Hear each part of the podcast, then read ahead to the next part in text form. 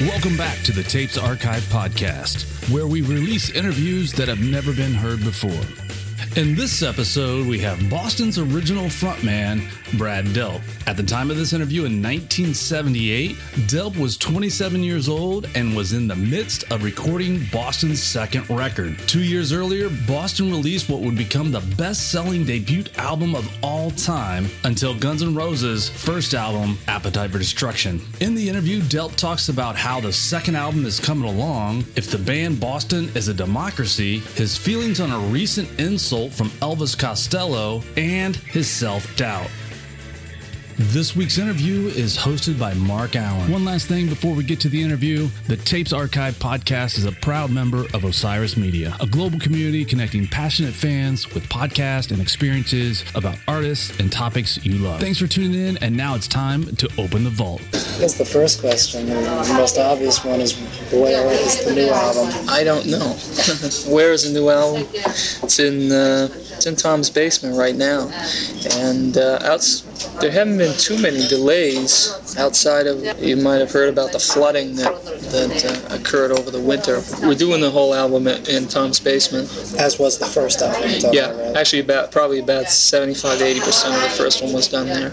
And uh, the only reason we finished it out in L A was to keep the record company happy. So this one, uh, they're happy from the last album, so we can do, they let us do the whole thing here. The only problem we had during the winter was when the snow melted, Tom's basement flooded, and that happened more than once. So just as we would kind of get rolling, we'd have to yank everything out and wait. So so that caused maybe uh, two or three weeks delay anyway. Then we had uh, a couple of incidents with bad tape. He ordered like a, a gross of tape, and uh, something happened when he got it. It wasn't right. He had to send it back. So we've had a few delays along that line. And outside of that, we've just been kind of taking our time making the record. We knew it, it wasn't going to be real fast when we finished the first one, because the first album really, if you count all the time we spent putting demo tapes together, some of the songs on the first album were recorded once, you know, a long time ago and re-recorded again. When it came down to making the album, we were quite familiar with the songs. So it was quite a long process putting that one together, and we knew it was going to be quite a long time. So it was due to be released a month and a half ago. We had hoped that it, well, we hoped that it would be out right around now, or maybe a couple weeks earlier. Um, and now it doesn't look like it's going to be out for about another three to four weeks. We haven't put the vocals on yet. Everything else is about finished.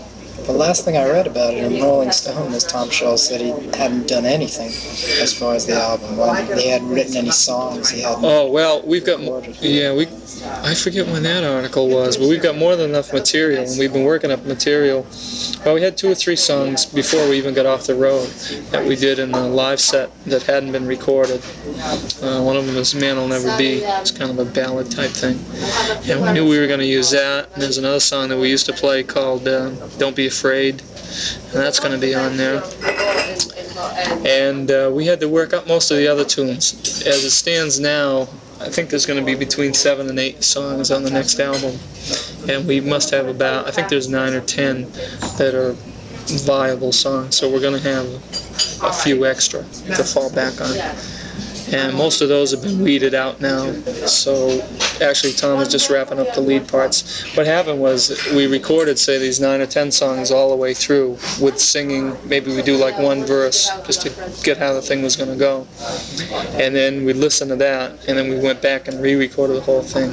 So I think when Tom said he hadn't started on it, the fact of the matter was we probably had a copy all made, but it wasn't the wasn't the keep tracks. Right, so now we go back and, uh, and do it again. And that's where we're kind of in phase two right now.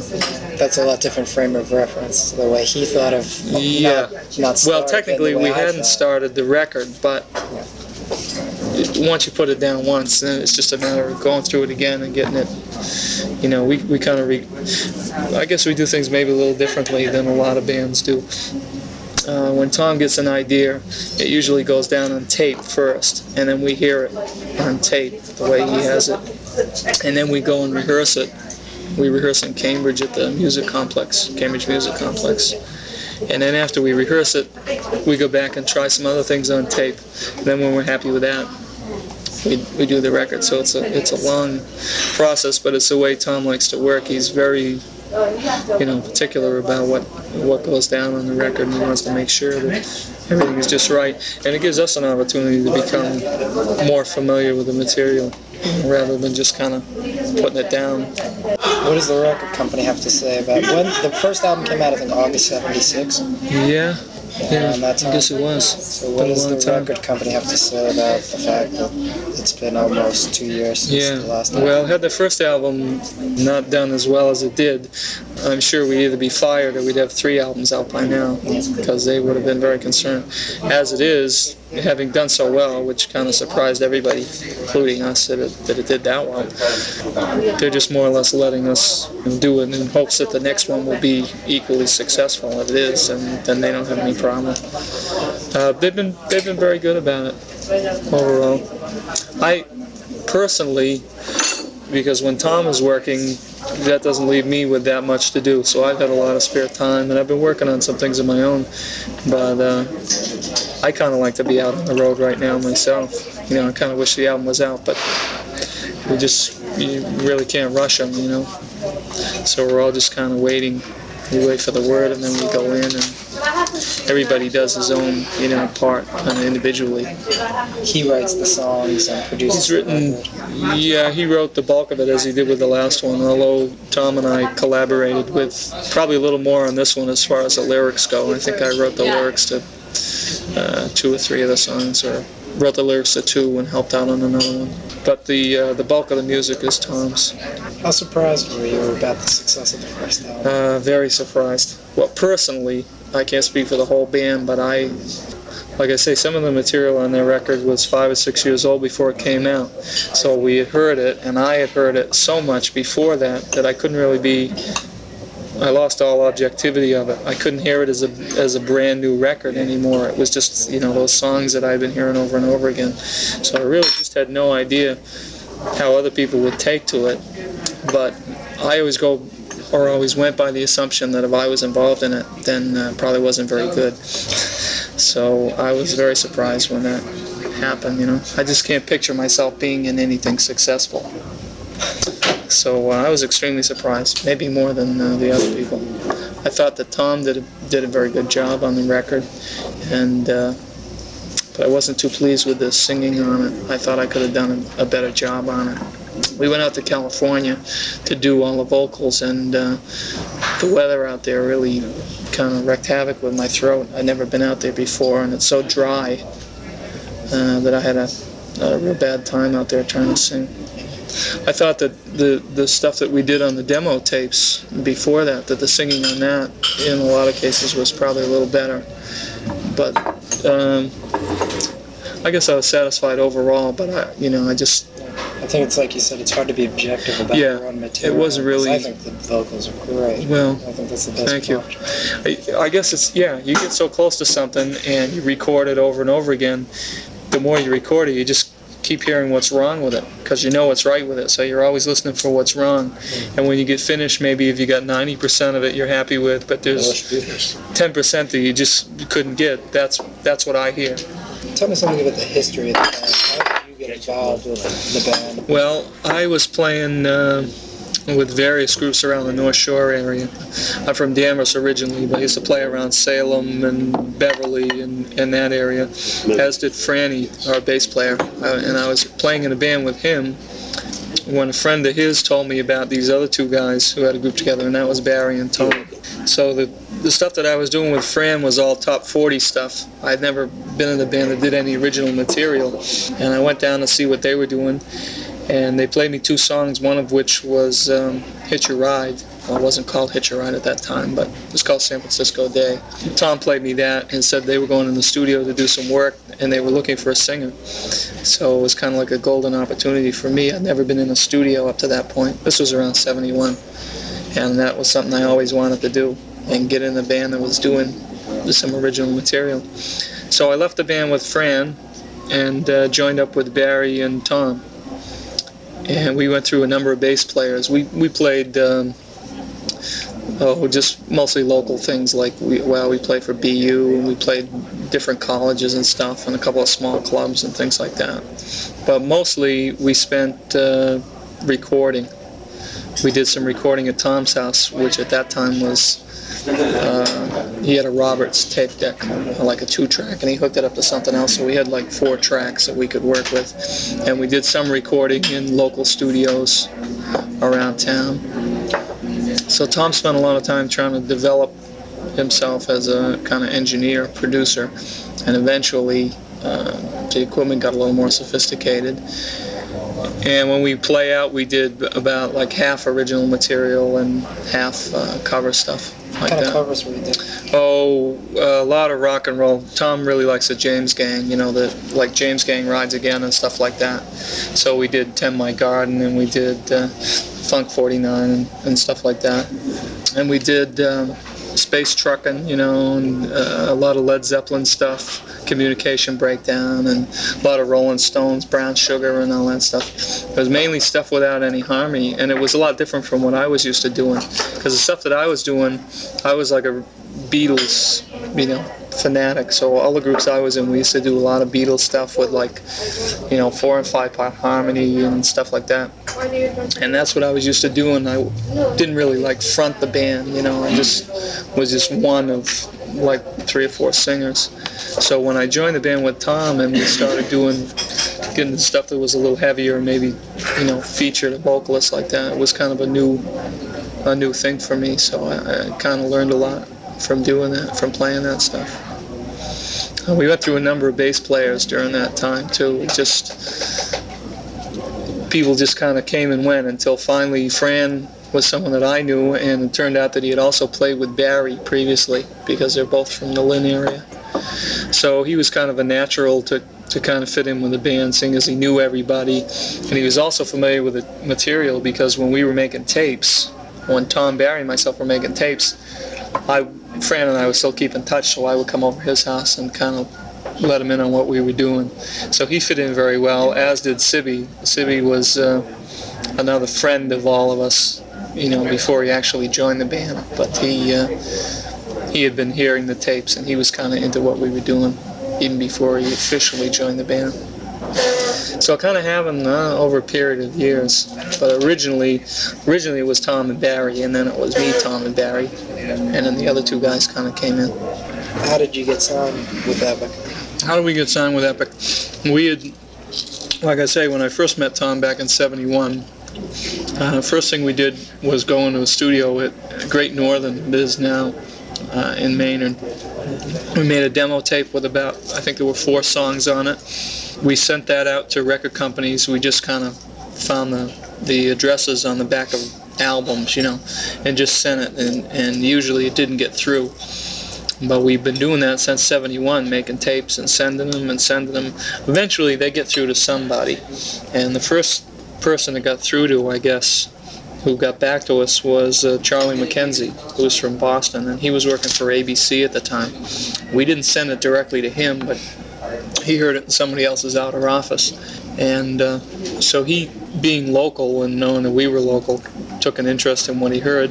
He had a friend out in California, Paul Ahearn, who was working, I think he was doing independent promotion at that time, working with uh, Fleetwood Mac and the Eagles, and he had established himself working with them as a as a promoter. He had been pretty successful. So Paulie knew knew Charlie, and uh, Charlie knew Paul, and uh, Charlie took the tape to Paul. They both liked it, decided they wanted to go in on it together. Charlie knew a lot of people in New York, uh, Steve Popovich, who was at that time with Epic, and uh, Ronald Luxenberg, neither one of them now were with Epic, but they were at the time. So he arranged to have someone come down. And then we did a, a demo set down at Aerosmith Studio at the warehouse. We rented that and uh, and did a set for for those people who came up. And uh, it was probably equally on the strength of the demo and on the strength of uh, Paul and Charlie's recommendation that we got the contract. I mean, no matter how good the tape was, unless we had somebody to bring it there personally like them, no, it never would have got listened to. after it got to them, they were impressed by the quality of the demo tape. We we kind of had a quick rehearsal get together for the for when they came up to listen to us, and it wasn't very good. We weren't too happy with it, but it was good enough, I guess, to get signed. What kind of deal did you get? You know, I don't know to this day what kind of deal we have. Um, we've got all kinds of people that are going over contracts and things, but I guess it was just a standard five-year contract with whatever, you know, for a beginning group. There was no special, I mean, it wasn't a big thing. Uh, nobody in the company, I don't think, thought it was going to turn out the way it did, and we certainly didn't. So it was no, it was just a, whatever anybody else gets.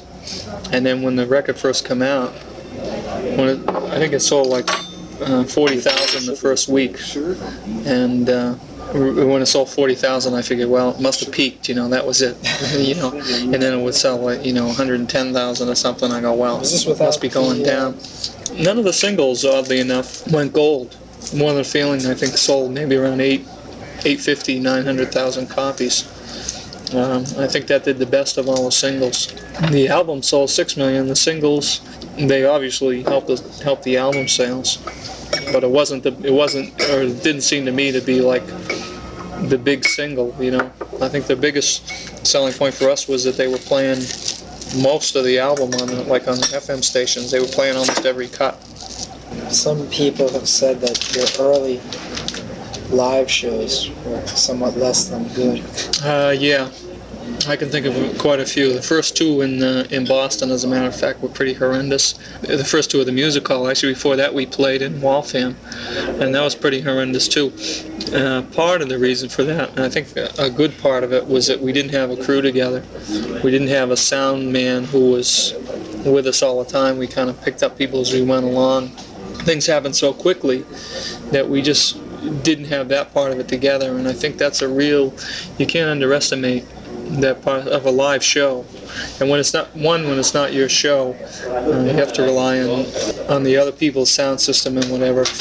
But you have, at least you have your own sound man, which we didn't have at that time. We were still kind of experimenting. We didn't get that together until until really we went out. We went out to the Midwest for a couple weeks, and I think when we came back, we had that a little more together than uh, than previously.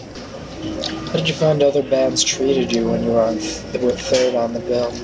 Well, usually they treat you pretty good if you're third on the bill. The first big shows we did, thirteen, fourteen, fifteen thousand people, were with uh, opening for Black Sabbath down south. Uh, we did about two weeks with them, and they were uh, among the nicest people that we that we met on the road. They were just great. The the first date that they that we played with them was their first first time they had played in a couple of years or something. They just all they were all in England. They got together. They hadn't even seen each other or something, and uh, they didn't want to do a sound check. They just said, "Oh, go ahead, do what you want." They never did sound check, so things went very smoothly for us, and uh, and they were nice people. How do you react to something like what Elvis Costello said, and I think it was Newsweek? Yeah, well, I can only speak for myself. I can't speak yeah. for the rest of the band, but personally, uh, it hurt me. I suppose when you read a bad review, even if, say, a critic, you know, writes a bad review, even if, even if you don't feel it's true, you know, even if you feel maybe you did a good job that night, because plenty of times we've gotten good reviews when we felt we weren't so good, and terrible reviews when we thought that we really sounded good. But um, even if you don't believe it, those things still, they're talking about you, and so it still registers, you know. And the fact that, like I say, I like his records, so, and I never met him, and I never saw one of his shows. But yeah, it kind of hurt to have somebody say it's too bad he feels that way. I guess there's not too much I can do about it, really. Um, that's pretty good. You take it pretty well. I don't know. Well, because you could have, you could on the other hand say, well, we sold six million records, and this guy only sold three hundred thousand. So. Well, I'll tell you. To me, it really doesn't matter if we sell six records or six million. And now that's not easy for me to say because I've already sold them. So anybody can say, oh yeah, sure, we can say that. You know, I didn't expect to sell six million records, but I can't apologize for it. It's not my fault that we sold that many either. You know, I didn't have any hostility towards anybody. And, but like we played with Rick Derringer. Now the first time I played with Rick Derringer, he was opening for us, and the only thing I could think of was, there's no justice. I mean, we it doesn't matter how many records we sold, we should be opening for him because he's he's paid his dues. He's been around so long. He's he's been an innovator. You know, he's we naturally have uh, a lot, some of our music, a portion of it at least, had to derive from Derringer because, you know, he was right there while we were learning. So it's you know it's not fair, and he probably knows it's not fair either, but he knows that that's the way it is. If somebody's quote commercial, so that's nice when you meet people like that that really know, understand that that, that it's not always. Um, It's not always fair, you know, in the record business, and and someday it's not going to be fair for us either. You know, maybe we had more than our share now, and maybe some other time, maybe we'll feel a little more deserving and won't get it. You know, that's possible. But but uh, if that happens, I mean, I think you have to take that in stride. You know, it's crazy.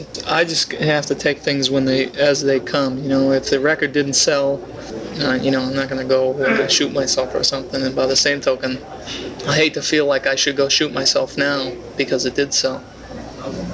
Some people have accused the album, the first album, of being sterile sounding because of overdubs and things like that.